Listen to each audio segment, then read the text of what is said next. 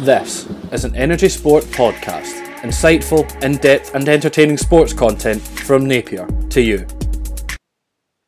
Hello and welcome to Energy Sport Unpacked, a podcast series in which our writers take a deep dive into the topics they've been covering on our award winning website. My name is Sean McGill, and today's episode is all about one of our most popular and well received articles of the year titled Hearts Should They Stay or Should They Go 2021?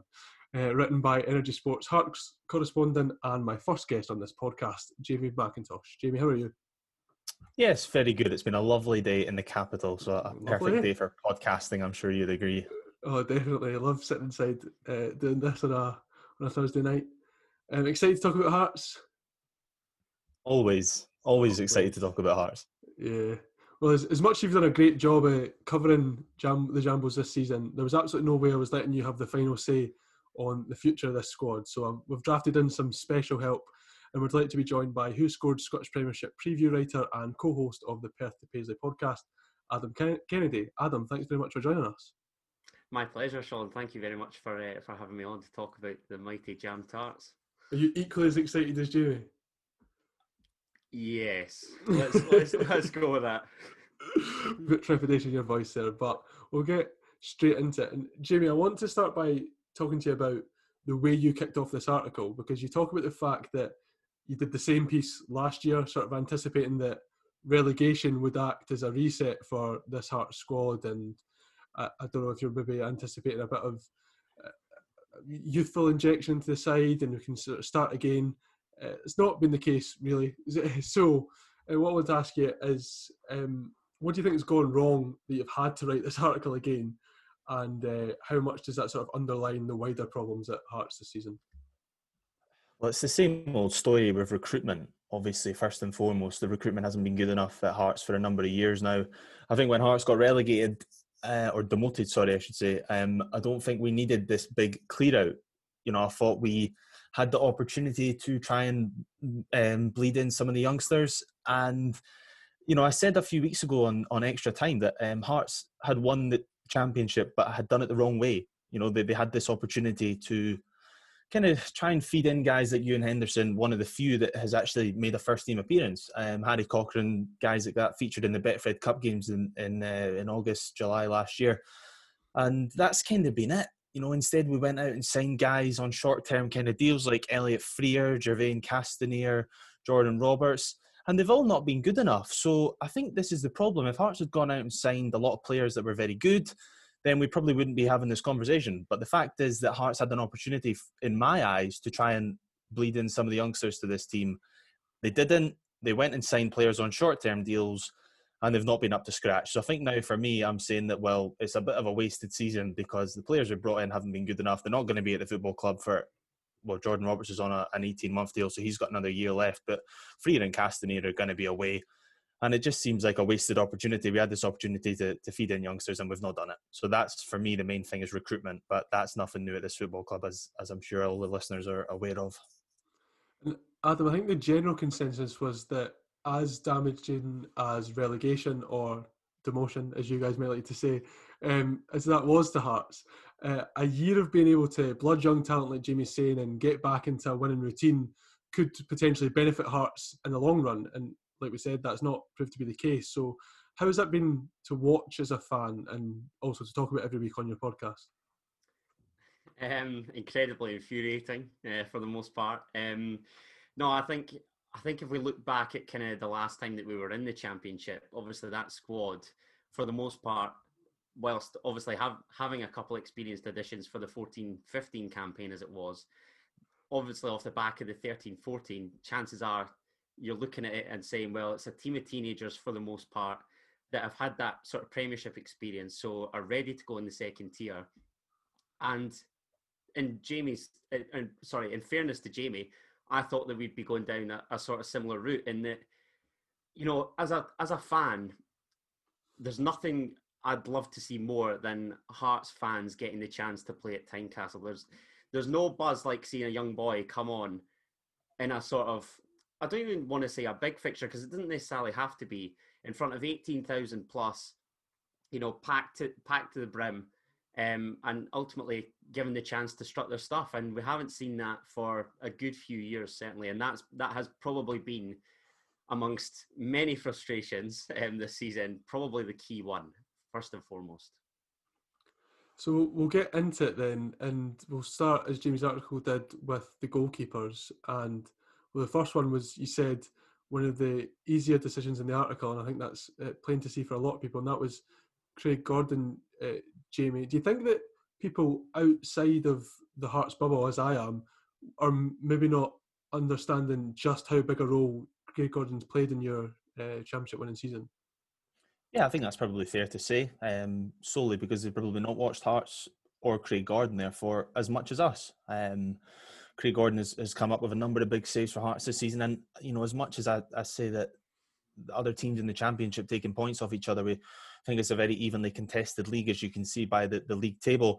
Craig Gordon's made a lot of big saves, and, and that has secured a lot of Hearts victories by narrow margins. So it's, it's although Hearts are very far ahead on points, the, the kind of games are um, a little misleading, probably in, in many respects, going by the fact that, as I say, Craig Gordon, I think, has come up big on on numerous occasions for Hearts this season. So yeah, I think it's it's fair to say that um, other fans have have not really noticed that the impact of Craig Gordon in the squad as much as us.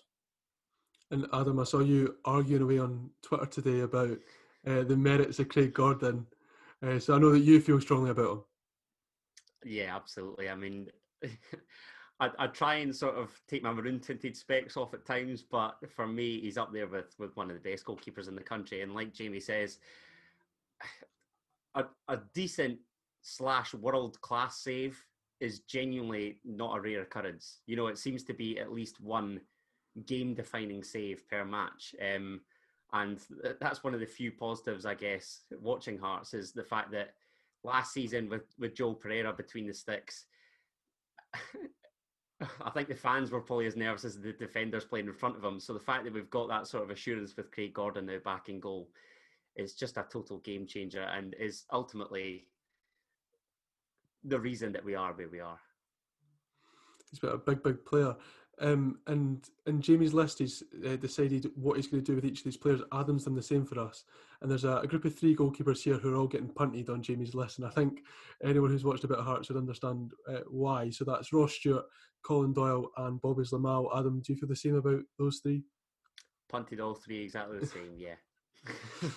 I just hope Colin Doyle doesn't come back to Kilmarnock uh, like he has this season because I've not enjoyed that too much. Um, and the final goalkeeper there is Harry Stone. Jamie, talk to me a bit about how highly rated he is. Obviously, he's had a couple of loan spells this year, but there's a lot of good noises coming out of Gorgie uh, relating to Harry Stone. Yeah, so I mean, it was actually in the documentary um, that the BBC did. Um, Craig, I think it was Craig Gordon, if I remember rightly, was going on about Harry Stone. Somebody, or was it Gallagher? I can't remember now. Somebody was going on about Harry Stone and said that he was very highly thought of at the club. He's now had a couple of loan spells, as you say, and there's been a lot of footage now that's been released on Twitter. Um, a lot of activity praising this guy, showing some of his saves. And to be honest, Albion Rovers they're, they're they're not one of the better teams in League Two. So the chances are he's having to he's he's a busy goalkeeper in that team, is what I'm trying to say. So um, yeah, it's great. It's good to see a lot of his kind of saves on on Twitter. Clearly, uh, clearly going about his business in the right way, and and that's what loan spells for for youngsters like Harry Stone are, are all about. It's about getting him game time and getting him used to to being in goals. And okay, he's not playing in front of fans, but you know, it's it's all about getting uh, getting game time basically, and that's what he's doing. He's he's improving and learning hopefully every day at Albion Rovers. And Adam, would you be keen to see Harry Stone get uh, some minutes next season? Obviously, you don't want Craig Gordon to continue for the most part, but maybe the odd cup game or so.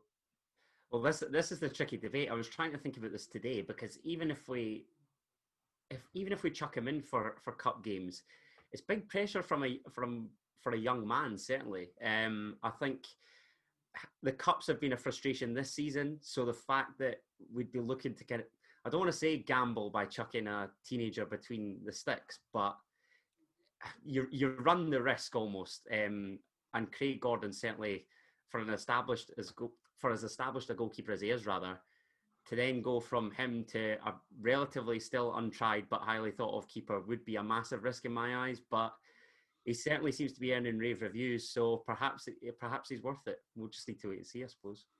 We'll need to wait and see.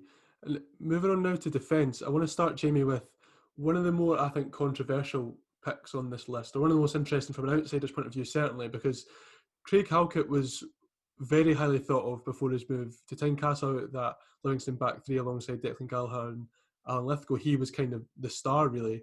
And it just, for a multitude of reasons, it seems like hasn't worked out really for him at Tynecastle. But I think some fans would say there's still very much a player in there. You've chosen um, to sell him or release him. Do you want to explain that decision a wee bit more?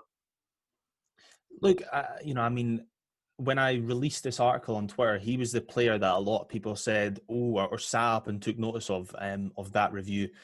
And some people made some really good points actually. So last season, Adams just made one there at the start, saying that Joe Pereira, Bobby Zlamal, Colin Doyle, the goalie that was behind Craig Halkett, that can't be easy. If you're trying to defend a cross and you think, Christ, I've got to deal with this because the goalie's not going to come and get this or he's not going to command his box very well. So that can't help.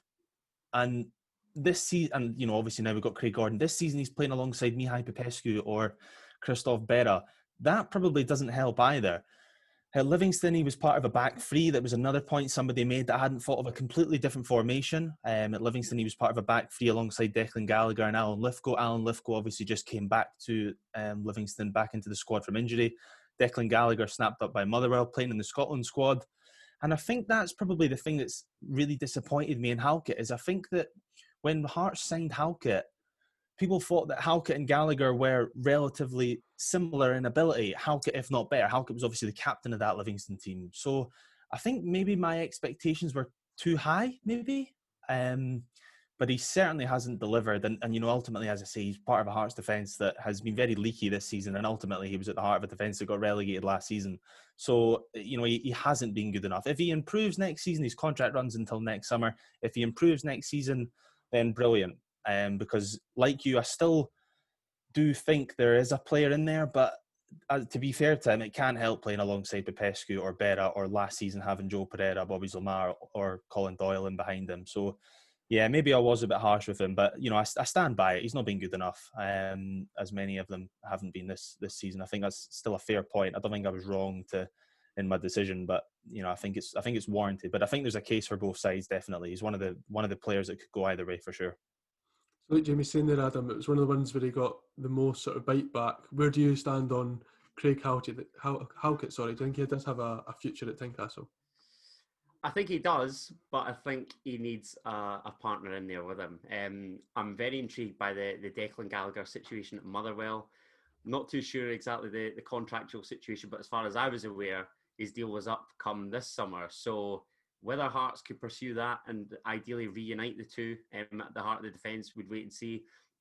John Souttar's injury as well, I don't think has helped Craig Halkett whatsoever. I feel as though the pair of them could have perhaps formed a, a really decent partnership, given they've got age on their side, could have played for a number of years, and ultimately you feel as though both are perhaps sort of using Hearts as a, stepping stone, as sad as that is to say, but it's probably the harsh reality. So ideally, I'd like to see Souttar and Halkett on a regular basis, but I, I, totally understand Jamie's, you know, skepticism regarding keeping him at Tynecastle.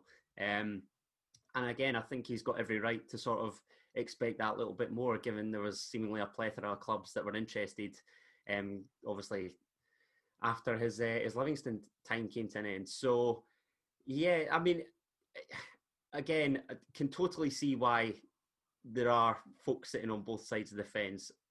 I'm probably leaning towards a keep, but centre half for me is probably the key area that Hearts need to address in the summer, to be honest, if they're to have a successful Premiership campaign. A lot of people, can I just jump in? A lot of people have said that Craig Halkett looks overweight now, or slightly overweight, not not massive, obviously, but a lot of people have said he, that they feel he's put the put a bit of weight on. What, what do you think? Do you agree with that, or? He certainly looked like it in uh, in lockdown. I think his was more a, a chalk down, wasn't it? So, he, uh, yeah, I, I don't know. He, he, certainly seemed to go up in a, in a couple short sizes. Um, so I don't know. Maybe maybe that. But then, how can you have no motivation? That's what I was about to say. How how can surely you, you look at that and think that you can contribute in the team. I, I don't know. I, I, perhaps there's something mental going on, but again, I, would like to see a, a, suitable partner for him because I'm I'm willing to give him another chance. Certainly, when you look at the other centre halves currently at the club, I can understand Uh, why you'd be looking to get rid of them more than than Craig Halkett for me.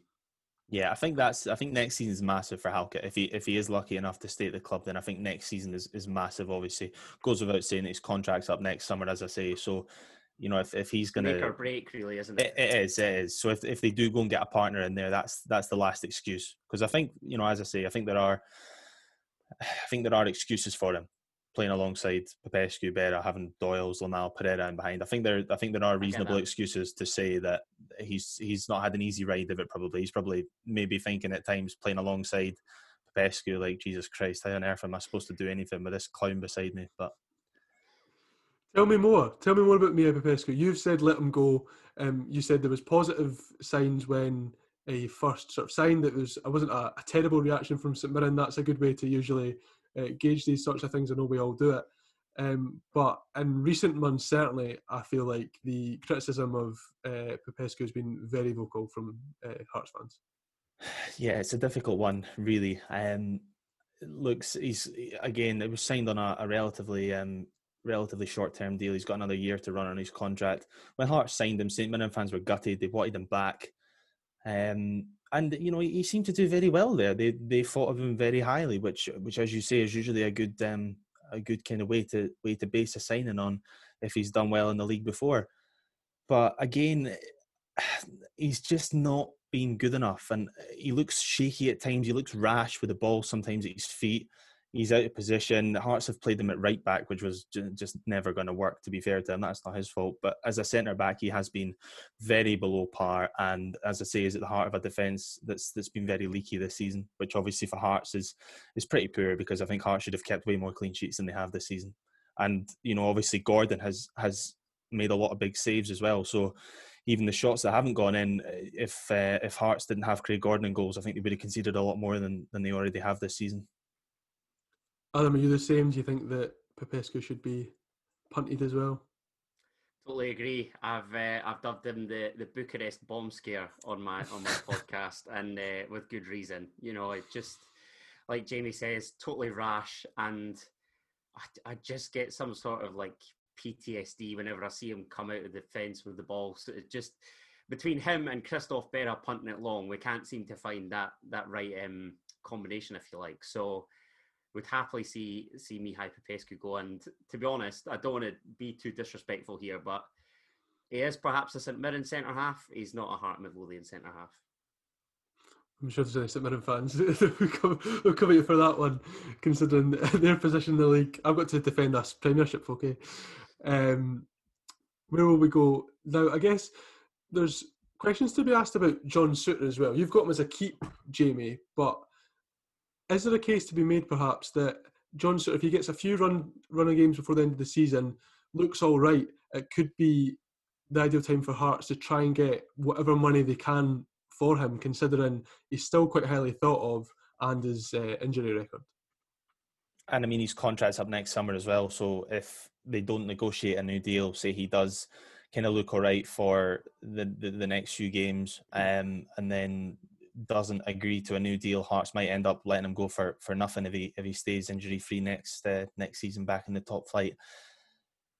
Um, yeah, you know, it was, it was great to see him back against Alloa. It really was. Um, but obviously, there there is a risk with guys like John Souttar, you know, as we know. And look, if John Souttar had been injury free, he wouldn't be at Hearts.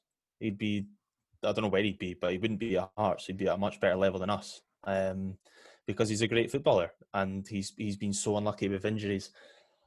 Um, I think that's three now serious serious injuries he's had. So he's just not been very lucky, has he? Um, there's there's not really too much else to say about John Souttar. I think I've I've got him down as a keep, as you say, but you know if he if he gets injured again, then I, I think that that could be it. I think John Souttar is determined as he's been so far to get back from from three really bad injuries. I think one more, and you've you've probably got to start thinking, what chance have I got? Eh? Like maybe I should think about packing this in and going into coaching or something. I don't know. As sad as it is. Yeah, are you the same, Adam? I know that Hearts fans are are desperate, really, for John Souttar to um, stay fit, not just for their own team's prospects, but because he's a, a talented young player who they'd like to see kick on. So, how do you feel about him and his future? Totally echo Jamie's sentiments. I think his his ceiling is far bigger than Hearts. Sadly, um, excuse me. I think ideally, if fully fit, would probably be in contention for a, a Scotland shirt, and that's because I just feel as though he's he's different to any centre halves that are currently within the Scotland squad. Um, just seems a, a classic sort of ball playing defender. Can could ideally move up into a, a, defensive midfield role as well if necessary. Just just a very very good footballer, and yeah, a, a real soft spot for for John Souttar. But unfortunately, like Jamie said, injuries have curtailed his career somewhat so far. So uh, yeah, th- th- there's nothing real else really that I can say other than he wouldn't be at Hearts should he have been injury free because his stock is is very high and for good reason. I've just got one more thing to say about John Souttar. So I think now Hearts are in a really difficult position. I think they're in a lose lose position. So, say Hearts don't offer John Souttar another contract in this summer, they let it go, and he has a very good season next year.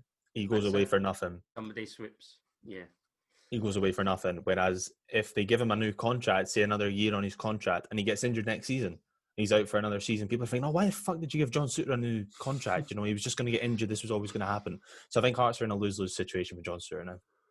And knowing Hearts injury luck, whatever you do, whatever contract situation happens, it'll be the opposite uh, the way it goes. That's just that's just how it's been uh, for a few years now. I guess we can rattle through the fullbacks. They seem a bit more self-explanatory. Sorry, uh, Aidy White's an interesting one. I thought because he can have a good game from time to time. Adam, I don't know how you feel about that. Um, probably can if played further up. I don't. Right. I, I don't. I don't really see. I don't really see him as a defender. If I'm honest, I, I see him more as kind of a a winger, wide midfielder. I, I don't. I think defensively suspect. And again, it's another one where at the time signing him, everybody had sort of looked at his Leeds track record and how highly he was regarded there. But I think he hadn't played football in two years. So why on earth we offered him the contract with the sort of duration that we have is just baffling. Um, and again, you know, is the best way that I can sum it up is he's probably looked at his best off the bench for Hearts. How can that be the case for a fullback? Because then he's he's chucked sort of out wide up up and up on the left. So it, it, it's a simple punt for me. I, mm. I, am sorry to say it. There's there's nothing else really that I can say other than just a a mad decision at the time that has cost us for I don't want to say several years, which it sounds too harsh, but it probably is true. Very fair. Um, I think that the two starting fullbacks when fit makes a lot of sense to keep both those Stephen Kingsley and Michael Smith. I'd assume you're the same on on those, Adam. Yeah, yeah. Despite both having not played anywhere near what they're capable of, probably since signing new deals, Michael Smith certainly looks back to his best in, in recent fixtures and obviously is filling in at centre half at the minute with this sort of back three. Um, Stephen Kingsley's obviously out injured, but the first half of the season was superb and probably since the dreaded cup final defeat to Celtic, um, just hasn't seen that that same player for whatever reason. So if we can get Stephen Kingsley back to his best, he and Michael Smith, I'm I'm more than content with uh, uh, as a fullback partnership, definitely. What I will say is, you know, I agree. I've, I've got them both down as keeps. Um, what I will say though is that you know they are still part of a defence that that has been you know very leaky this season, and obviously Michael Smith was here last season as well. So Hearts' defensive problems, as you say, it's one of the key issues that we need to address next season. Is that solely down to centre backs then, our defensive problems? Um, do you know? I, I think it probably is. Yeah. Yeah. I, I, as as harsh as that might sound to say, I think it probably is. Um, yeah. Just given, like you say, the, the chopping and changing between Christophe Berra, Mihai Popescu, now John Souttar's back in the equation. I think if we're looking at it, or ideally the first choice back four would be Kingsley, Souttar, Halkett, Smith. yeah. At, at, at, this current minute in time, obviously, we're going to talk about, or we have talked about that want for kind of defensive recruits. But if you're asking me right here, right now, I'd be content with that back four, to be honest. Yeah, I, I agree. I think um, that's what I mean. You know, I, I think it does sound. Kingsley was excellent first half of the season, and since he signed that contract extension, his level has dropped. But you could probably say so is the whole team's really. Um, yeah, and to be fair, we, would scrutinise Hearts had they offered a kind of two-year deal and he hadn't performed anywhere near. I think we did the right thing in terms of yeah. initially short term gives him that incentive to crack on and is ultimately enjoying his football, and that's the reason why we extended his deal. So for once, we've actually managed a contractual situation pretty well in my eyes there. It would appear so anyway, yeah. Always time for it to go wrong, lads, don't worry. Uh, we'll talk about, uh, we'll very quickly touch on the two Logans. Uh, Shay, Jamie, you said was too early to sort of comment on. Has there been anything in the sort of couple of games since that would swing either way, or are you still unsure? Ah, he looks all right, actually, to be fair. Um, you know, he's 33, so don't go and give him a four year deal. But, you know, if you want to go and take him up on a year, then yeah, I wouldn't be overly against that. Um, obviously, you're you're going to be stepping up into the Premiership, but, you know, he's a free agent. I think, you know, his, his contract's going to be up in the summer at Aberdeen, mm. so he's going to be a free agent. So, you know, I wouldn't I wouldn't be overly against that. Um, as for Cammy Logan, again, uh, someone who's here for, for much longer. I think his contract's up until the summer 2023, so still got a couple of couple of years left with him. So again, another one I would have liked to have said, I uh, like to have seen, you know, come into the team this season, but obviously that's not happened. So uh, and I think a lot of the frustration with, from Hearts fans with going out and signing Shay Logan and keeping Cammy Logan on loan um, was the fact that Cammy Logan wasn't actually playing. So he was on the bench. You know, it was like, oh, he was going to go to Ibrox and get good experience there. He was on the bench. So it was like, oh, what was the point? You know, that was the whole argument when when Hearts were asked. Robbie Neilson was asked kind of the decision behind keeping Cammy Logan out on loan and not calling him back was, oh, he'll get good game time out there, and he's not been playing. But mm. you know, you would think with the schedule that the League One and League Two teams have got just now, that the game time will come for him before the end of the season. So, yeah, look, I think Shay Logan as radical a kind of signing as it probably was, I mean, it did just come out of the blue, and a lot of the fans' kind of reaction to it was it wasn't overly positive, to be honest. But I think no matter Hearts could probably sign Messi, and the, the reaction from the fans would be, "Ah, oh, this is fucking useless." And so I'm not sure you can really. We're difficult to please, I think, at the moment. So uh, yeah, I think it's a difficult one to please Hearts fans at the moment. But I wouldn't be overly against signing Shay Logan on a on a year deal or something next season. But just nothing stupid, nothing, no three year deals with that, none of that. You talk about Hearts fans being hard to please. I know that considering I'm from Midlothian, I've got plenty of Hearts supporting pals. And this next, well, our last defender we're going to talk about has been in for a lot of criticism from my Hearts supporting pals, and that's Jamie Brandon. I've often uh, spoke to my friends after the game, and I've heard uh, some choice words for Jamie Brandon. You're saying unsure, um, sort of leaning to the fact he's still young. There still could be something in there. Um, I think when I spoke to some pals about it, that was one of the decisions where they thought Mm, I'd just get rid. I mean, he's got another year left on his deal, and if you're punting Aidy White, you're keeping Stephen Kingsley on. I would just keep Jamie Brandon as as a backup for for Stephen Kingsley because I think he's all right. I think he's okay. Um, he's a youngster, obviously, so his wages aren't going to be um, massive. He's not going to run the club into into debt or anything if they keep him around for another year. If they loan him out, I think that's probably his Hearts career done. Uh, I think he'll. I think he's probably going to be struggling to to keep his um, keep his Hearts career alive though. But look, I think sometimes he's had he's had a few good games, but he's very rash in tackles sometimes. He's uh, pretty good for a booking though, so I would I would be happy to see him stay around for for the bet builders. Where are you in that one, Adam? Uh, I, I'm in the, the punt camp, unfortunately. Um, I just I just think Jamie's point about sort of back up to Stephen Kingsley is an interesting one because we're going to touch on midfielders. I I see a versatile midfielder that could possibly slot in at left back um, if if necessary. Um, and I've got to be honest here, Sean. I know this might um, pull on your heartstrings a little bit, I was I was very disappointed to see that Stephen O'Donnell had extended his deal at, uh, at Motherwell because I was hoping that Hearts could potentially swoop for him as opposed to maybe Shay Logan. Although, like Jamie says, he's made a decent case for him because ultimately as much as I wasn't overly for the signing, um, he hasn't put a foot wrong so far. So there's nothing else really that I could say other than he's sort of Michael Smith 2.0 in that steady Eddie. And like Jamie says, please just offer a year deal max. Nothing, nothing crazy. That seems sensible. And uh, unless I'm a complete idiot, I think I know who you're talking about for uh, the versatile midfielder. So we can move on. That can be my my segue there. And uh, it's somebody Jamie's got as an unsure, and that's Andy Halliday. Um, I think there was a lot of the noise coming out of Hearts fans when he signed was very positive. I think they thought it was a player who could bring a lot to this squad. It's been a bit up and down. Uh, where are you on him, Adam? Look, I'm not going to kid on that I haven't been, you know, disappointed with the signing overall. He has been pretty underwhelming so far, if if I, if the truth be told. But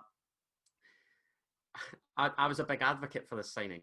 I've, I've got to be honest, um, and perhaps the club ought not to listen to anything that I'm about to spout on here, given given that was the case. But uh, no, I'd, I'd, like to see Andy Halliday for for cover for left back, and I actually think he's suited better to a sort of full back, wing back, as opposed to a a sort of sitting midfielder. I think we're going to touch on Peter Haring, no doubt, but when fully fit, Haring, Irving, McEneff, you know, the the trio could occupy those two sort of sitter roles in front of the back four if Robbie's going to persist with this four two three one, which it looks like he will. So, yeah, I, I mean, I'd, I'd probably keep Andy Halliday, but more so as a left back as opposed to a midfielder, as daft as that might seem.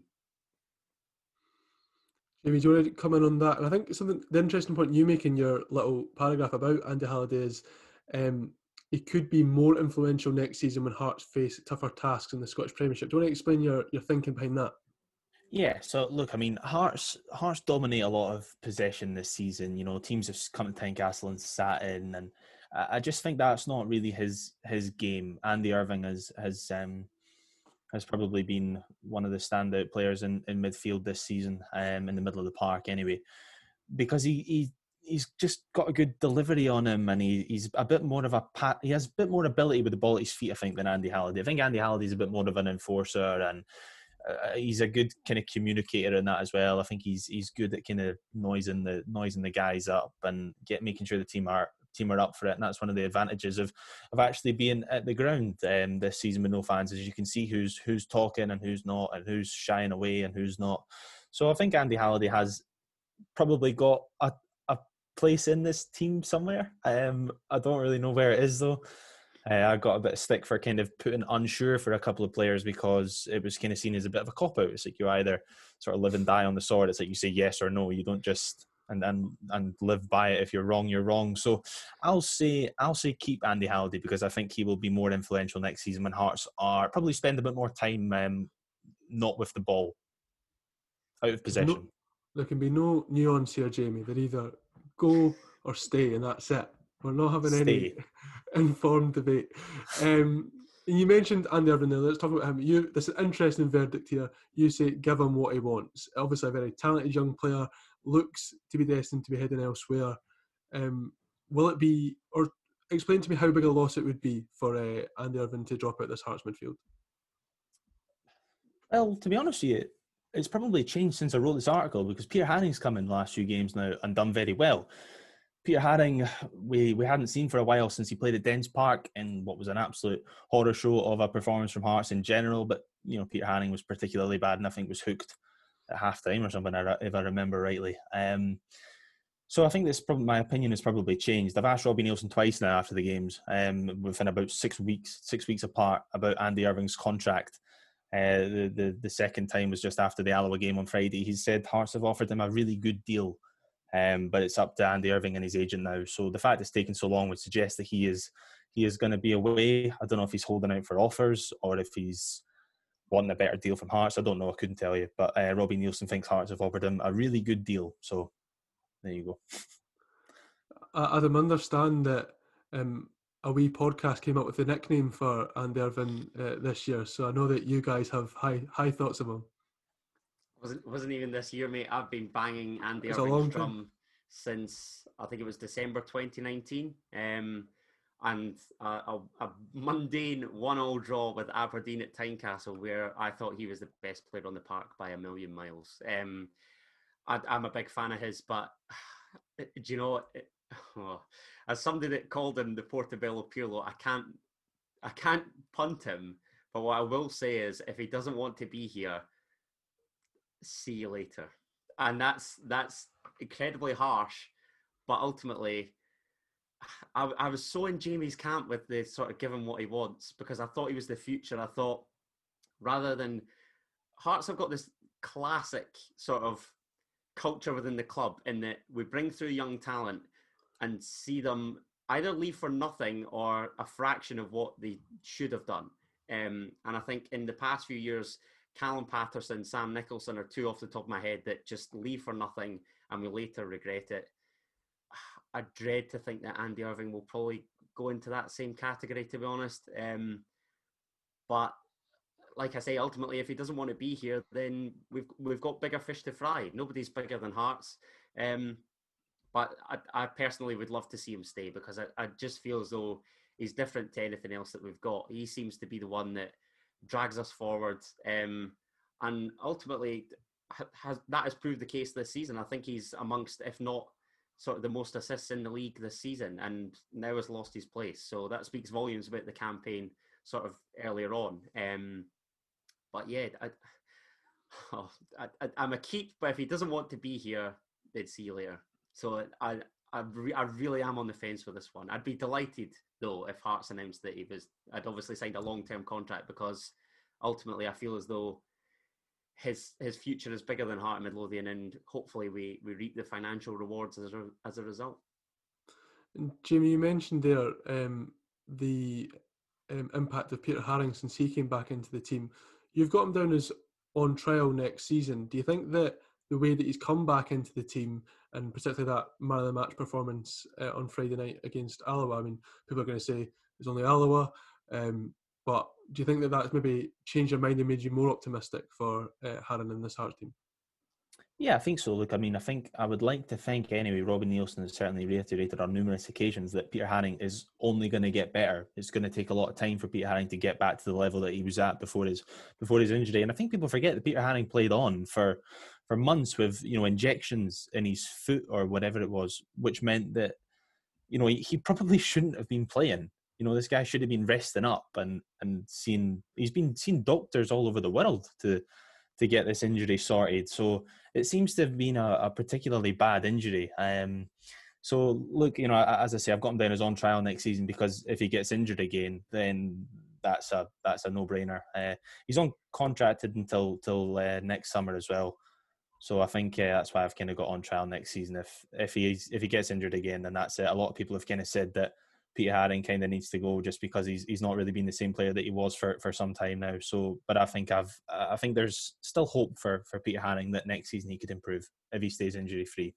He and Souttar are kind of in that same camp, aren't they, mate? Yeah, exactly, if exactly. If, if if they are fully fit and can contribute, then by all means they can stay. But if not, yep. we've wasted enough time, we've wasted enough money. So, see you later. Yeah, basically. There's a few here we should be able to rattle through. I don't know if there's a point asking you guys about Loic Damour. I've I've seen enough of Hearts to know that that's not one you're anyone. You forget he's to... here. You actually yeah. forget that he's here. What an embarrassment. Move on quickly, please. Okay, we'll go. I'll I'll jump in. I'll okay. say that there's another one that I wouldn't have minded seeing this season because he's here. I, I it's not like you've gone and signed him. They, yeah. They've tried to get rid of him and failed. So why not play him? See if he's got something to offer. Uh, you know, it's a step down to the championship. I thought in the Premiership he was all right for like five minutes here and there, and then other like eighty-five minutes he was awful. But uh, yeah, I, just, I, don't know. I just think that maybe we maybe we could have used him this season and seen if there was some improvement there. Because at the end of the day, like it or it, he's got a four-year deal and he's here till the summer of twenty twenty-three. Try and chuck him in that shop window. Basically, if anybody's stupid enough to buy him, maybe then I. I, I, listen. I think it's it's a good point. Uh, rather than him sort of, I don't even know. I, I don't think he's in the country. I think he's just over in France somewhere, just living life on on Hearts' money. So, in that sense, yeah, I'd have liked to have seen him play, but oh, oh good God, yeah, honestly, terrible.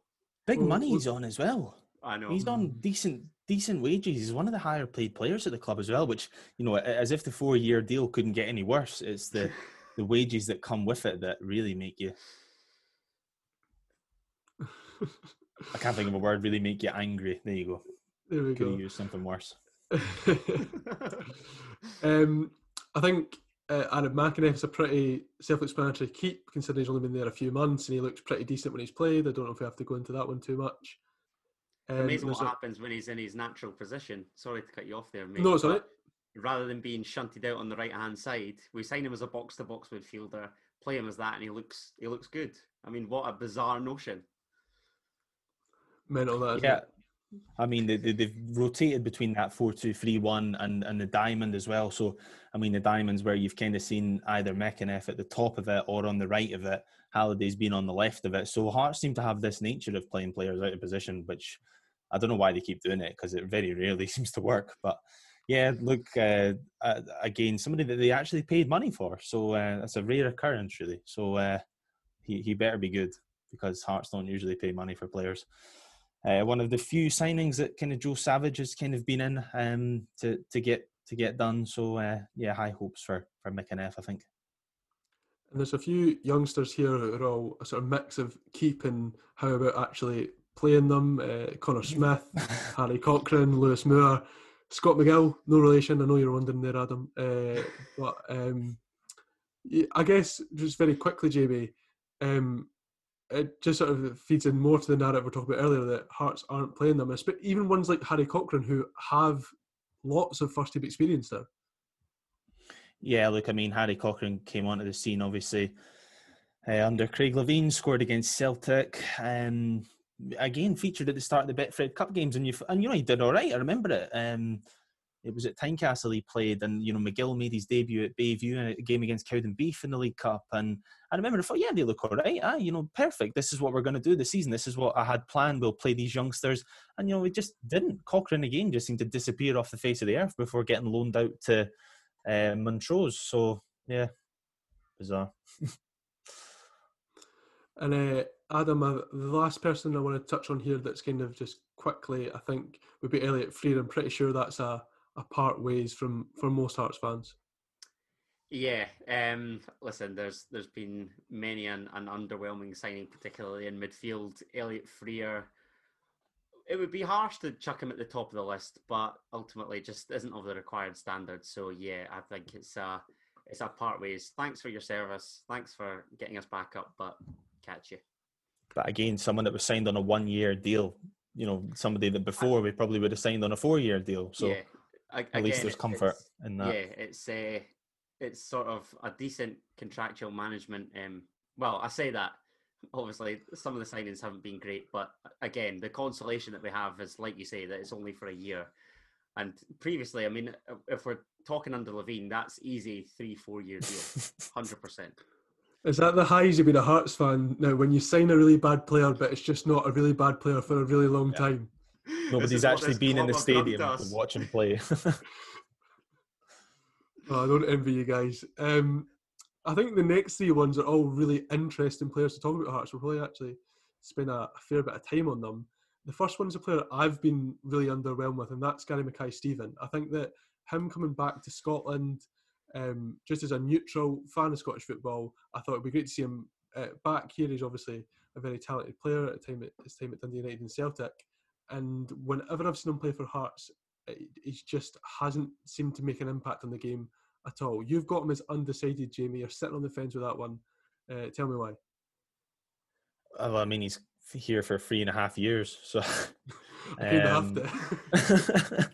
no, look, I mean, I, I think the, the main excuse that people have got for Gary Mackay-Steven is that this is his kind of postseason. Um, you know, obviously he was he was in the MLS, completely different seasons over there. So, you know, again, maybe if he gets a preseason under his belt, that he, he's maybe going to improve. Um, but again, three and a half year deal seems just a bit ludicrous for a thirty year old winger. Um, you know, like he he may still be useful. Um, but if he's struggling in the championship, I- do think it's a big step up to the Premiership.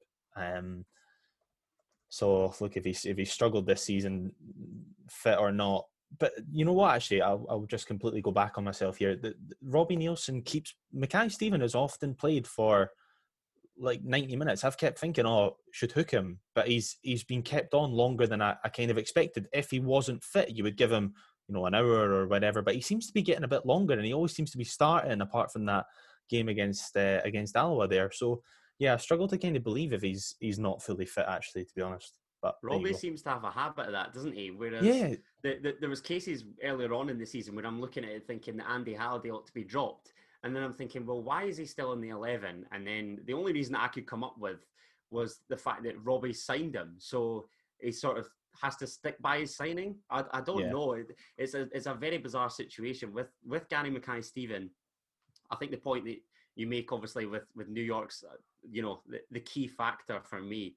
Um, what I will say is that in in Robbie's previous tenure, sort of between uh, Premiership and Championship, that pre-season, he had them fit. And ultimately, if we can get Gary Mackay-Steven on a par with the rest of the squad, then perhaps he can contribute. But it's been very limited and another underwhelming signing so far this season for sure. I quite enjoy on a Saturday afternoon when the Hearts lineup's announced and you just have a look underneath and there's no Jamie Walker and you can just see uh, it's maybe waned throughout the season, but there was a certain moment in the season where Hearts fans were crying out for Jamie Walker and nothing was happening.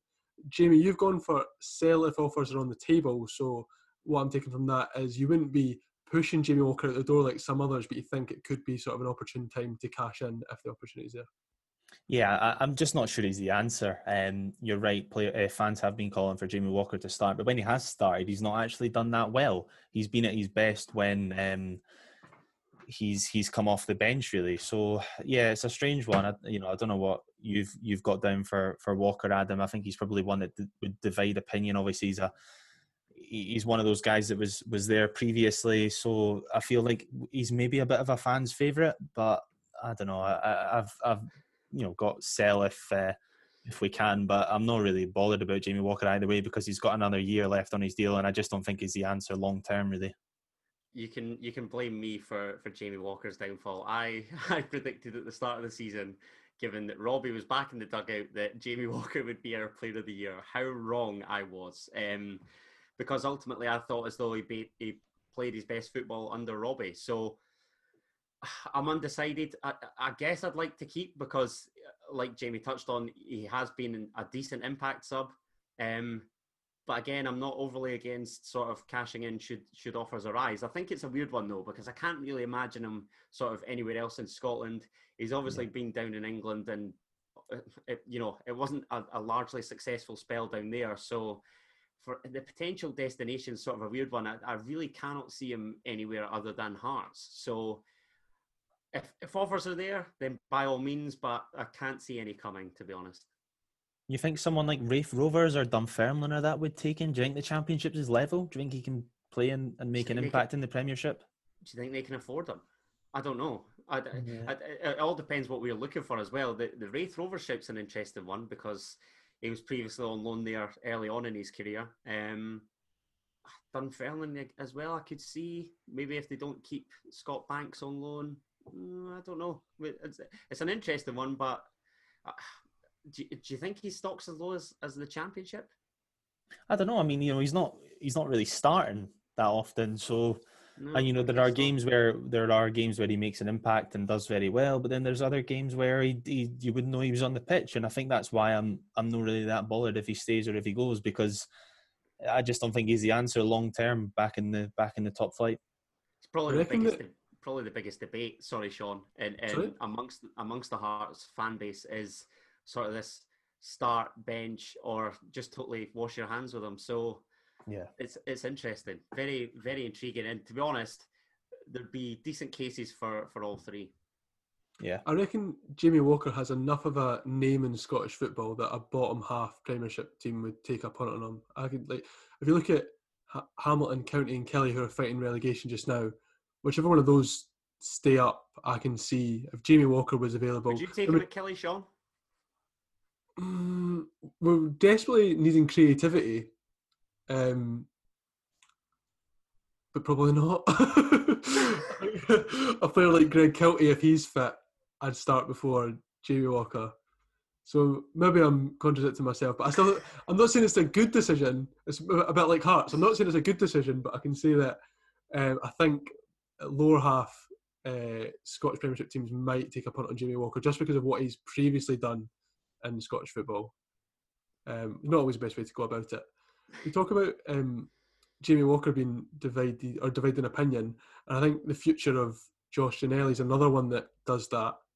Um, I think when I sort of sent this out to my Heart Sporting pals to see what they thought about it, another one that was getting a lot of bite back, Jamie, was your decision to to get rid of him, to part ways with uh, Josh Ginnelly. Tell me about that, why you decided to do it, um, and how difficult that is considering his performances when he has been fit. Yeah, I mean, look, he's only played a handful of games, but but the Hearts fans have, have absolutely taken to him like a duck to water, which is testament to, to his and, and his performances. Um, or is it testament know, to how poor Hearts have been over a long yeah, period of time? Player can have five good games. And... I was going to say, yeah. particularly in the wide areas, I think that's that's a frustration that's yeah. been brewing for a, a, good few years, and it seems as though it's oh, it's a case of oh, we finally got one, so let's yeah. do everything in our power to keep him. Whereas we could perhaps be a little bit deeper in sort of our research in order to try and gain somebody long term. Um, but I, am interested to hear Jamie's thoughts because, to be honest, I'm swaying more towards a keep myself, but I don't know. Yeah, you know what? Actually, he's probably one that I'm not overly bothered about. Again, either way, I just think that again, if he was not getting a game for Preston, Preston have kind of been struggling this season. He's done very well at the Championship. As I say, it's going to be a big step up up to the Premiership, and you know, again, he's another one that is going to need to stay stay fit if he's going to kind of get a run in the team and improve. It's you know as Adam says, it, it tells you tells you everything you need to know about Hearts wingers this season and in previous seasons. That Josh Ginnelly's only played a handful of games, yet he's been one of the best wingers Hearts have had in I don't know four, five, six years. um, so yeah, it tells you everything you need to know really about that. Um, he, you know, he was brilliant. He he was absolutely brilliant. Um, pacey, quick. That's the same thing. Pacey, direct. Um, but box of box of tricks. Um, but again, I've, i still think there's a lot of improvement in his game. So, do you know how old he is, Adam? Actually, I don't know how old he is off the top is of my he, head. Is he not about 23, 24? So there you go. So still very young. So still is could be not? a lot of improvement. I, I, I don't know that. I, am I'm, I'm merely guessing, mate. Let's don't take my it. word for it. But there could still be a lot of improvement in him. So, you know, if Hearts were to go and sign him, then I, I think it's not. Uh, I wouldn't be overly against that. He's 24, Adam. He's just turned 24. Wasn't a bad um, so you know, he's there. There could still be improvement in, in his game before he before he kind of reaches the prime of his career. So, if Hearts were to go and offer him a a one or an 18 month deal or two year deal, then I wouldn't be overly against it. He's not someone that I've said, no, no chance, don't want to see him in Maroon ever again. But you know, I think there, I think there's definitely a case to be said for for maybe just dodging a bullet and looking elsewhere, maybe. And tell us why you're keep there, Adam. Exactly the same. Like like I say, it's sort of us having you know having frustrations um, kind of within the stands and crying out for a winger for so long. And Josh Ginnelly looked to be sort of the first, probably the first out and out winger that we've had maybe I don't know, maybe since sort of Sam Nicholson. Sort of Josh Ginnelly seems a, a real old fashioned type as well. Sort of like Jamie says, gets to the byline, always positive, looking to make things happen. Um, can finish, can you know assist, um, and and yeah, just just seems to be the total package. Obviously, excluding the fact that he seems to be available for only about a quarter of an hour at a time. So it, it's a tough one, but I'd, I'd probably keep and if we're if we keep going down this sort of shorter contract route, then that's that's the sensible option here for me.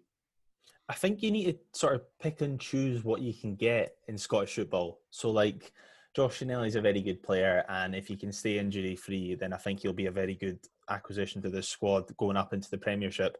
But there's always a reason why he's in the Scottish Championship than now why he's not getting a game for Preston. And uh, you know, it was the same for Peter Haring, why he was why he came to Hearts. You know, John Souttar, why he's still at Hearts is because they can't maintain a kind of um, well, they've, they've just been very unlucky with injuries. You know, it's there's nothing about maintaining. It's just been they've been very unlucky. So there's risks attached, basically. That you know, it goes without saying. But uh, I think sometimes you need to take the opportunities that you can get. And as Adam says, Hearts well wingers recently haven't been very good. So maybe if they offer him a two year deal and they manage to get a year out of him before he gets injured again, then that's probably a a, a decent uh, a decent enough signing. This maybe contradicts what you've got in your article, Jamie. Um, you said he seems to struggle with injuries. What a couple of pals said to me was that uh, he's not had a history of injury problems before now. Do we know what the situations with that? And do we think that it maybe is harsh to say he's had one bad season? Can we, like, do we do we pigeonhole him as a, a player who gets injured a lot? sorry, just before Jamie butts in here, it's absolutely typical that as soon as he comes down Gorgie Way, he rocks up with a, a supposed kind of injury problem. It's absolutely yeah. no surprise given the last few years, but. Yeah, again, I mean, it was uh, I, you know I remember when he got injured. I was at that game when he got injured. It was uh, it was Raith Rovers away, if I remember rightly, and he went off on the far side, and uh, it was um, it was you know I remember they sort of said that he was only going to be out for like a week or something, and that was it. You know, it was nothing severe, nowhere near as bad as the last one, and yet you know he's he, we've not seen him again. He's he's at Tynecastle still. I've, I see him at, at the game, so he's still up here, um, which would probably go to show that Preston aren't really interested in him anymore. So he's one of those where if Hearts want him, then he's probably theirs to to get. Um, so yeah, maybe it is unfair to class him as injury prone. It's just the fact. The thing that got me was the fact that it, they it seemed to be a lot worse than they maybe originally thought his injury was. Um, so you know, as I say, risks attached with him, but I wouldn't really be overly bothered either way if they went and offered him a, a two-year deal. Uh, I think uh, I'll do us all a favour and just skip over Jermaine Castanier. I'm pretty sure that's a, a part ways for everyone.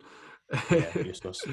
Adam's facial expression on this podcast, I can tell you that. Um, uh, it's a shame that the listeners are missing out on that one. So we move on to the forwards, and um, where will we go? I think we'll start with Liam Boyce because that seems like another very, very easy decision. Jamie, we've spoken about on numerous Energy Sport podcasts uh, Hearts' problems with finding strikers who consistently score goals, and and Liam Boyce they finally seem to have done that to an extent. Yeah, look, and I, I mean, I think a lot of Boyce's work, he kind of does a lot for himself. Um, he scored a few penalties this season, albeit, but yeah, a lot of uh, a lot of Boyce's kind of work has has come from himself. Um, you look at the goal at the weekend, the first goal, sorry, the weekend. Andy Halliday sticks the ball through to him, and uh, it was a lovely ball from Andy Halliday. But it's all about the finish from Boyce. First time outside of the boot into the top corner. He's just a top class finisher. And uh, the thing for Boyce for me is I probably never noticed it when he was at Ross County previously. And I, you know, I'll, I'll um, be very upfront and say I didn't follow his career down south. Um, uh, his all-round play, his his um, his movement off the ball, his link-up play, it was something I never really noticed about Liam Boyce when he was at Ross County. Um, I just thought he was a bit of a huddy, a bit of a goal scorer, and that was kind of all there was to his game. But I, I realised at Hearts that there's so much more to his game than uh, than I originally thought. So brilliant piece of business from Hearts. Didn't think I would ever say that. Adam, would you echo that sentiment? Absolutely, mate. Yeah, hundred percent. Best, best player at the club, arguably. It's certainly between uh, he and Craig Gordon, um, and you dread to think where we'd be without without either of them at either end. So, yeah, it, a, a resounding keep. And it's funny that you mentioned the sort of lack of a consistent goal scoring forward. The um, the jury's still out for me. It's still it's still very very early days. Let's just you know let's just let's just calm that. Once he once he bags sort of double figures in the Premiership and then elevates it from there, then I'll confidently say that he's in that bracket. So yeah, I I just um just a just a top a top top footballer, very clever striker, and ultimately I think one of the additions that we'll touch on has been a key reason as to why he's sort of elevated his game in, in the past few months. I think perhaps this whole link up thing was developed at, at Ross County, uh, sorry, at Burton Albion as opposed to up in the Highlands. So, it, you know, Burton were sort of one of the perceived better teams in, in League One. He obviously had some time in the Championship as well. So, you know, he, he's no mug. And a Northern Ireland international, I, I, I could quite easily run out of superlatives for Liam Boyce. I think I already have done. So, yeah, top top striker See, I got you with the Andy Halliday left back thing, but you're going to have to help me out with that um, that wee hint there because that's where my heart my heart with all the knowledge stops. So, how about you lead us on to the next player you want to talk about there? I was just going to mention uh, Armand Gnanduillet because I've had I've been very vocal in my kind of want for Hearts to go out and sign a target man that we've typically been used to seeing um, in the Tynecastle terraces for sort of years and years. Usually it's some big brute that can't score goals and has rocked up to Hearts for a reason. Um, but I think Armand Gnanduillet is an exception to that, to be honest. I think his hold up play is excellent. i am very intrigued to sort of see the chemistry between he and Liam Boyce continue to develop. Um, and I think it's got the makings of a, of a very good partnership. So he and Liam Boyce are, are resounding keeps for me. You've got him as too early to say, Jamie. There's been games since then, as we've alluded to a couple of times. So have you shifted at all? Yeah, look, I mean, you know, he's only on an 18 month deal as well. Um, obviously signed him in January, so that'll run till next summer. Um, again, somebody who I think he'd only played four or five games for his for his previous club, but again, teams down south, fans sorry down south on Twitter were saying, "Oh wow, that's a real a real coup, Sean." Um, How you spelling it? C O O. Um, I think it was Blackpool fans in particular were were very uh, very jealous that Hearts had signed him. So um, yeah, I, I, really again it's quite early to say, and uh, I would like to think that he will improve next season. But I don't see Hearts going with two strikers next season in the Premiership. So I think he's probably going to be playing second fiddle to Liam Boyce next season. I might be wrong, and they might play Boyce kind of in behind in a in a kind of number ten role, but I don't think Hearts will be playing a kind of four four two next season. So it'll be interesting to see what happens with Gnanduillet. It'll be interesting to see, definitely. Um, I think another player who's been interesting to look at this season is Jordan Roberts. the noises coming out of Tynecastle in the first half of the season were not good. Uh, regarding Jordan Roberts, and he seems to have gone to Motherwell and really kicked on. I mean, I saw him at Rugby Park when uh, Motherwell came. At Motherwell were poor that day; they lost four one, but um, Jordan Roberts was by far their brightest spark, and it just seemed like a completely different player to who I'd seen play in Maroon early in the season. So, Jimmy, you had him on trial next season or slash offload. Uh, tell me a bit more about why you're sort of indecisive on that one. Because he was pish for us. Um, but Joe, I think Joel Sked called him the most negative winger ever on a view yeah. from the terrace in their uh, in one of their segments, and it tells you everything you need to know really about uh, about Jordan Roberts Hart's career. Um, I said when I wrote about Elliot Frear that I thought that Frear tried to make a difference. He just didn't have the ability to, to do so. I can't really say the same for Roberts at, at Hearts. He didn't really look like he was that arsed when he was there. Perhaps the polar um, opposite to Elliot Frear. Yeah, yeah, probably. Um, and then you look at him at Motherwell now, they've put him in a more central role. And I've seen Roberts running down and closing down the goalie. I, I never saw that at Tynecastle. Never saw that at Tynecastle from Jordan Roberts. So I don't know. This is where people sort of question where Robbie Neilson comes into this. If uh, if if Robbie if players were kind of struggling to buy into Neilson's tactics, or they just didn't like him, or what I don't know. But Graham Alexander certainly seems to have, have done something with Jordan Roberts. So maybe Robbie Neilson needs to get on a wee scouting mission and ask uh, Jordan Roberts what Graham Alexander did that uh, he maybe needs to implement if they're both going to be at Tynecastle next season. What would you say on that, Adam? Do you think that Jordan Roberts should be at Tynecastle next season, or would you be quite keen, like Jamie, if Motherwell fancy keeping him, just sending him to Lanarkshire? I really don't know. I, am in two minds because, like Jamie says, he was rank rotten uh, for Hearts to be to be polite. Um, and I, I, I'd look at him at Motherwell and he just looks totally transformed. And I, I can't for the life of me work it out because surely in the Championship most weeks, Hearts are going to have most of the ball, going to try and make things happen, and ultimately sort of implement an attacking mentality in order to win games. And yet at Motherwell, I, I don't see that on, on, a regular basis in, in the Premiership. I, I just I can't for the life of me work out why it's proving successful there and hasn't at Hearts. So you know, if we can sort of unearth the gem that Jordan Roberts has proved in his time at Motherwell at Hearts, then great. But if not, again, not not overly fussed if uh, if he were to depart. And another player who's in the Jamie Brandon category of getting absolutely slated by my pals is um, Ewan Henderson. I've got one pal who genuinely believes that Ewan Henderson might be the worst player they've ever seen play for Hearts. And I think, considering that's, I mean, that's a tough task. That's And some feat. exactly. And uh, and also considering, and this was obviously before um, his good performance on Friday night. Uh, so, Jimmy, you've got him on trial next season, but I think some Hearts fans would say cons- uh, we're, there's maybe a case they've been too nice to these players who just haven't cut it for a long period of time. Yeah, and I've also put in a wee paragraph. I wouldn't be against offloading him with Hearts Yeah. likely to be back in the top flight next season. So again, he's another one that I'm not really bothered about. He showed on Friday night that there are there is a player in there somewhere, and he hasn't been anywhere near consistent enough to to actually deserve a starting spot really in this in this Hearts team, which um, which isn't really overly inspiring. He featured a lot under Daniel Stendel again in the Hearts documentary. You saw quite a lot of praise for Ewan Henderson. They were doing little drills and all that, and you could hear them sort of saying, "Oh, Hendo did the best," and that, which shows you that he, he's clearly a player that trains very well. So I don't know if he's a confidence player that when he goes out in the park, it's just not there. But this season, without fans being in the stadium, that's not really an excuse. Um, so he looked good on Friday, and he's probably got a few games now where hopefully that squad will relax a bit more now that the job is of of winning the title is done, and they maybe go out and play a bit better football. So maybe over the next three three games remaining um, for Hearts this season, that maybe we see Henderson starting over Liam Boyce or Gnanduillet or something, and, and give uh, give him a chance. Another one whose contract expires next summer, so.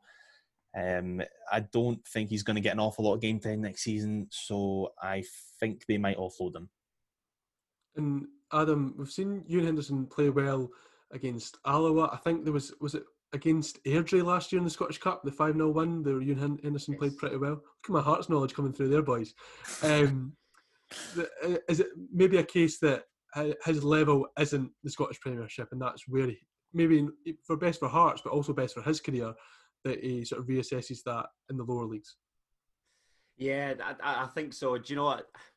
I, I wasn't aware of his contractual situation, and to be honest, that pretty much speaks volumes. I was sort of thinking as you pair were talking there, sort of keeping with sort of finding him a, a suitable loan destination um, to see if he can cut it, but you know. He's, he's just not of a sufficient standard, I- don't think, particularly in, in the Premiership. So it'll probably be as ironic this might seem to suggest, maybe maybe Alloa in League One might just be a, a kind of suitable destination for him, or I don't know. I, I'm not even sure how high his stock is in terms of lower league clubs, but yeah, not not of heart standard. And to be honest, with a, a year left on his deal, again, not not too bothered either way. If we were to keep him and loan him out, or just wash our hands totally of him. Um, He is he, he is only 20, so I think it's fair to say that there might be improvement in there over the years. Um, and obviously, there is a kind of big debate just now about Hearts letting players go too early. Um, goodness, like Josh Doig, uh, Liam Gordon at St Johnstone. There's there's loads. The list is endless of, of players that Hearts seem to have let go that have gone on to to bigger and better things. And I'm not saying this is too early because you're right. We haven't really seen enough of, of Henderson, bar the odd game or two, to suggest that he deserves a new contract. But he is only 20. And if they were to give him, an, say, another one year extension and then loan him out to somewhere in the championship, say next season, that could be interesting, maybe. I think so. Particularly when you're touching on the confidence thing, I think, listen, it, it would have to be the, the right club ideally, in that he would get a load of game time and would develop. Of course, that goes without saying. Um, but I think it's a case of developing mentally as well as physically, um, and proving that he, he is capable. So it will be very interesting. It's a it's a big pre-season for him as well because I I, I can just see.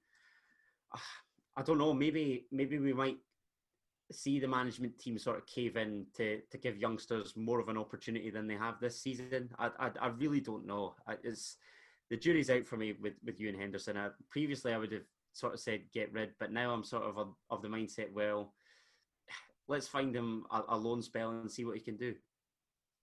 Yeah, I think that's fair enough because, as I say, I don't think he's done done enough to, to merit a new contract or anything. So definitely, No. the jury is out. is is definitely a fair description. I don't know if we're letting Adam get away with the fact that he was pushing for Hearts and Alloa to do some business together there. I don't know if we Uh, slide or just, I don't see that happening. just living rent free in my head, mate. That's all you think about. Uh, and we've got one final player left, and it's at the completely opposite end of the, the experience spectrum to Ewan Henderson, and that's Stephen Naismith. Uh, Jamie, it seems like a good idea to end on undecided. Just end on the fence where you started, really. Um, so you're you're not sure on him because there's a lot of different factors to look at Stephen Naismith because as a player, maybe doesn't have the most impact on this heart side, but then everyone knows just how big a character and a leadership figure he can be.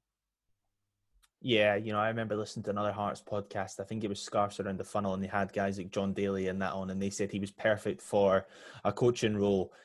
And when Hearts offered him like another, God, I can't remember, three, three, four year deal, I can't remember. Or I think Uh, was it four? I can't, I can't remember off the top of my head.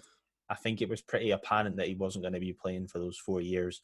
So I do think a coaching role seems seems highly likely for Stephen Naismith at Hearts. And you know, I've I've sat beside Stephen Naismith in the stands. You can hear him a mile off on the pitch, or uh, even when there was fans there, you could hear Stephen Naismith on the on the pitch. But sitting beside him in the stands, oh my God, it's it's absolute murder. Your ears are ringing after the first twenty minutes of the game.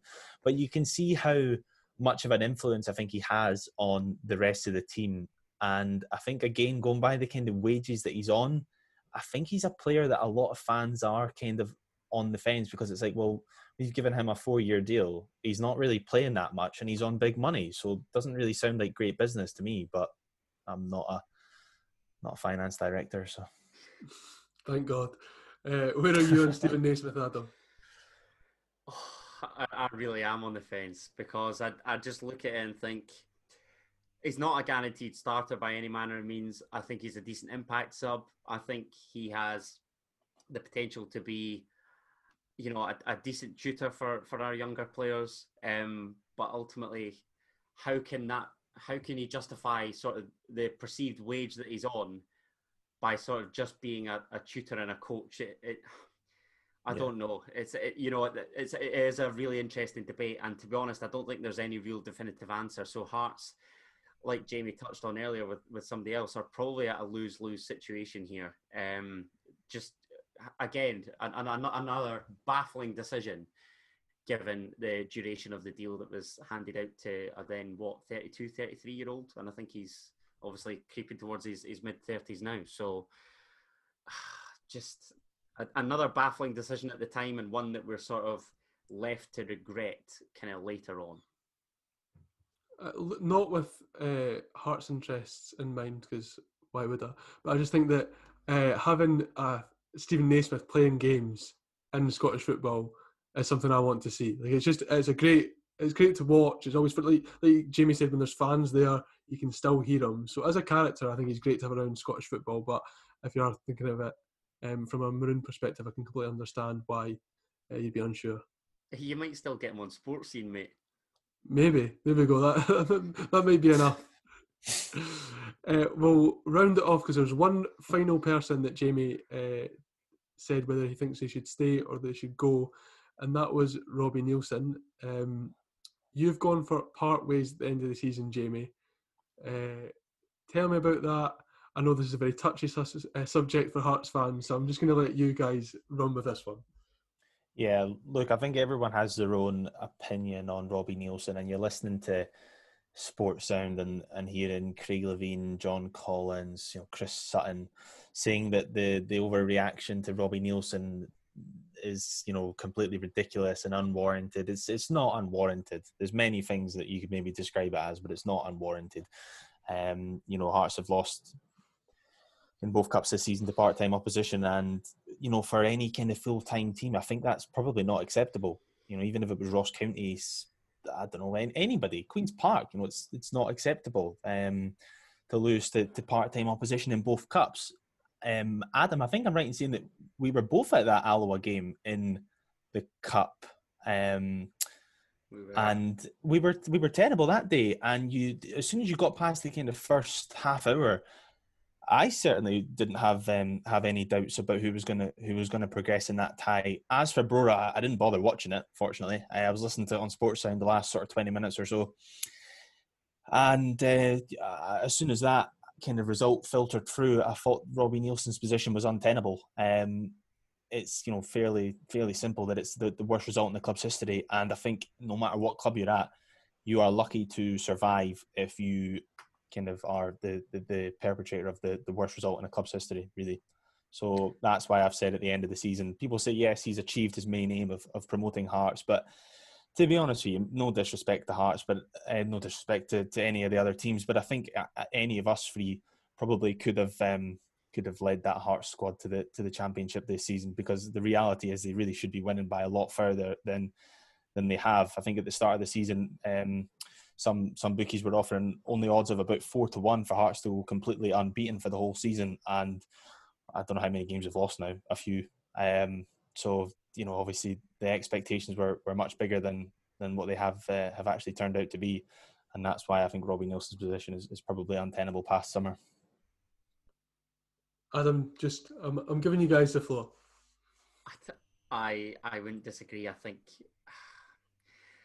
Oh, this is a this is a very touchy subject, like like Sean rightly said. Um, I, I just look at it and think that there are a couple unattached managers that could get better out of this squad. Um, and ultimately, as bizarre as it is to say, we've won the league, yet it's still a, a, such a forgettable season. Um, and that is largely down to, to the Cup exits. One one of the Alloa Brora Rangers defeats is bad enough. Losing to Alloa for the first time in our history Brora Rangers was sort of, I think it was our first defeat to a non-league team since 1900. So Queen Victoria was on the throne the last time that Hearts lost to a non-league team. Um, was that the thing that Aris McCall, Aris, McCall scored the winner in that game?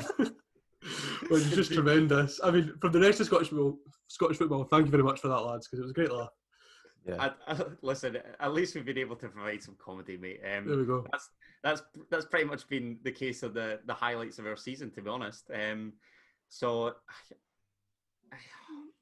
I, I do I, I like Neilson, but and and I'll always be grateful for that first championship season, for for his playing days with with Hearts. But to me, yeah, there's three managers that I thought of sort of there and then after the Brora defeat, which I unfortunately tuned into, um, courtesy of a live stream. so that was that was quite something. Um, that ultimately I, I would have taken it ahead of Robbie. And you know, I'm sick of the excuses. I'm sick of the style that he's trying to sort of implement because it's all right implementing a style with results. Yes, you can argue that he's had that to an extent, but you know, recently it was a case of sort of two wins in nine in the in the Scottish second tier, which for a club of Hearts' size and stature just simply is not good enough. Um, and ultimately would have probably earned you a, a, sacking back in the the Vlad Romanov days um, in the top tier. So the fact that we've stooped so low and I've sort of accepted that in the second tier is worrying. Um, and like I say, there's a, a, trio of managers that I'd take as opposed to, to Robbie in the in the dugout. You're gonna have to help us with those names then. Yeah, Alex Neil, McInnes, and Stephen Robinson would be third choice, yeah. but I'd be I'd certainly lean towards. Uh, it is in that order. Alex Neil first and foremost. Great jobs with Accies and Norwich. Worked with Joe Savage before. Okay, it didn't work out at Preston like like you would have hoped, but name me a manager that hasn't had an unsuccessful spell in their career. Um, Derek McInnes elevated Aberdeen and had them consistently within the sort of top three, four would kill for that now, and obviously is a sort of regular Hamden um, Hampden trip goer, I guess you could say, in that Aberdeen were frequently in semi-finals, finals. Hearts haven't had that for a good few years, um, and Stephen Robinson obviously was linked with the gig uh, when Levein was sacked before we appointed Stendel. Then yeah. had it seemed to be the choice of kind of Hearts on the Northern Ireland job, and then again he just sort of fizzled out at Motherwell. So maybe it's a case of Hearts it could be sort of that perfect stepping stone for him to kind of get back uh, get back in in management. So yeah, I, I, think that trio seemed to be more inspiring than Robbie for me. And like I say, just just sick of the excuses and the fact that he's kept his job after the cup exits, despite the league win, really does speak volumes about kind of the problems that have emerged at Hearts.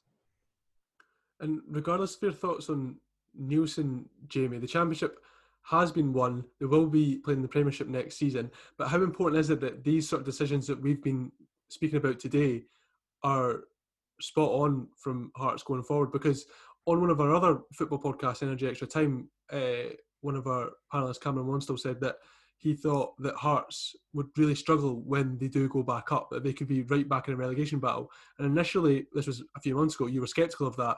And as the weeks have gone on, I think you've become more and more round to that way of thinking. So these decisions, these players, management, everything um, regarding Hearts going back into Premiership, it needs to be right, or it could be a very, very tough season again.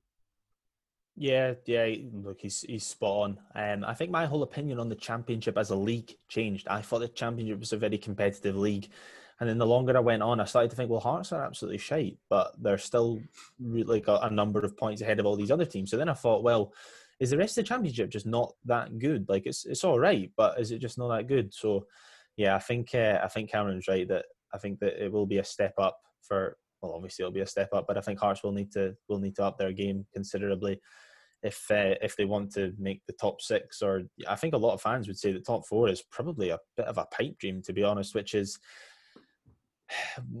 tells you kind of everything you need to know really about the position of the club now. Um, but I think they probably need a, a relatively solid season of like sixth place or something next season, and then you look at building. Because if Hearts don't get it right, I think they could go straight back down. Yeah. Are you excited for next season, Adam, or is it met with a lot of trepidation considering how the title winning season's gone in the championship? My excitement is probably more regarding the potential of getting back into games. To be honest, um, being allowed to boo. Know, Not just at your house, like at your laptop.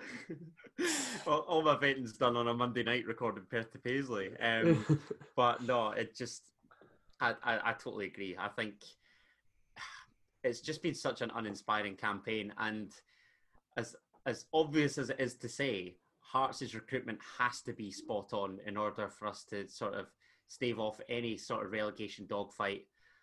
And, you know, I, am usually optimistic about Hearts, but I think right here, right now, if you offered me top six, I'd bite your hand off for it, to be honest.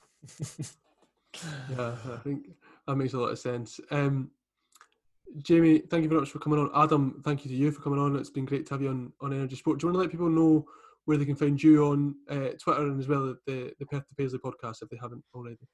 Yeah, so you can find me on all the socials um, at Adam T Kendall and Perth to Paisley is on all the socials at Perth to Paisley. Nice and simple. So yeah, thank you very much for uh, for having me on, Troops. Very much appreciated. Jamie, cheers, give Adam. give your social media a plug as well, since you've done such a good job uh, covering Hearts this season. I am uh, at Jamie underscore MAC five one. Such a da handle. Such a da handle.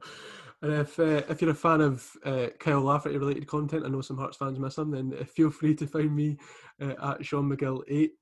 Uh, thank you very much for listening to this episode of Energy Sport Unpacked. it's been all about Heart Squad and their futures in Gorgie. If you disagree with our panelists, then you can let us know at ENRG Sport.